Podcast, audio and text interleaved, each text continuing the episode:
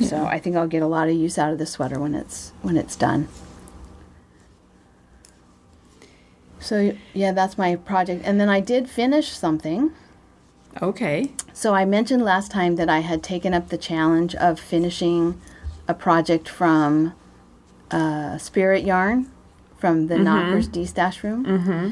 And so I started making hats. I had four skeins, a whole bag of Caron Simply Soft acrylic yarn in a variegated gray with um, strands of pink, yellow, green, blue going through it. And out of the four balls, I made five hats.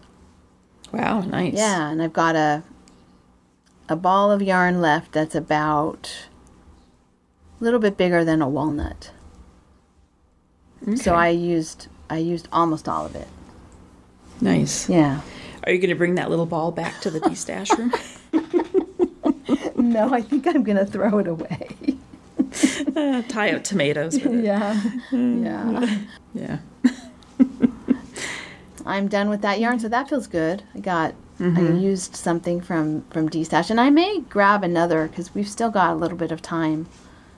Not a lot of time, but we still got a little bit of time. I may grab another another something else from from my spirit yarn to to work on. That was kind of fun. So Marcia, that's what I've been working on. What have you been working on? Well, I finished my pullover Mountain High. Oh yeah.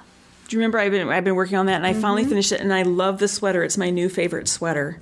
This is um of course uh every episode I laugh about this. Heidi Kirrmaier, uh, my go-to person, but it's it fits really well and I love the yarn. So the yarn I'm using is the the Croft Shetland Tweed by uh, West Yorkshire Spinners, and it's the one that I bought in Glasgow at the Yarn Cake, and it's Shetland. And I, you know, most of the Shetland I feel is the Jamieson, which I don't know that you'd want to wear that against your skin. This is very soft. In fact, I I'm recording wearing it, and I just have a T-shirt on underneath, and I, like my arms, it feels totally fine against my arms. It's not itchy or scratchy at all.